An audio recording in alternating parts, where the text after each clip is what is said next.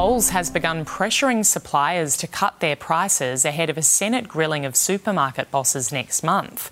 The grocery giant is now arguing cheaper fuel and freight are giving factories some breathing space to start winding back price hikes. A discount with a difference at this Melbourne Coles. Hey boys, fire up! Whoa, let's go! Rich lister Adrian Portelli handing out $200 vouchers.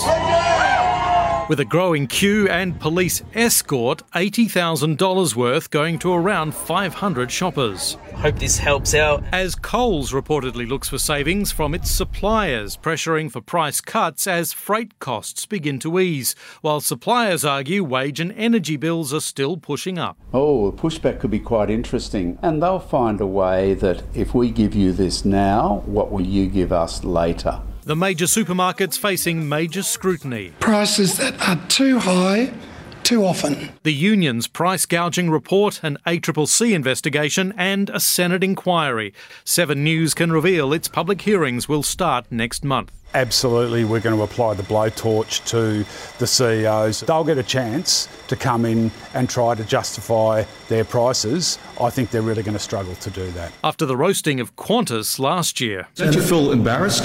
So, so Because I tell you what, I'd feel embarrassed if I was you. The big two are about to reveal their latest profit figures. Woolworths next week, Coles the week after. As some market analysts predict, their margins may have peaked. That more political scrutiny could see more price cuts. Both Woolies and Coles would be considering what do they need to do to make their lives easier when sitting in front of a Senate inquiry. Paul Kadak, 7 News.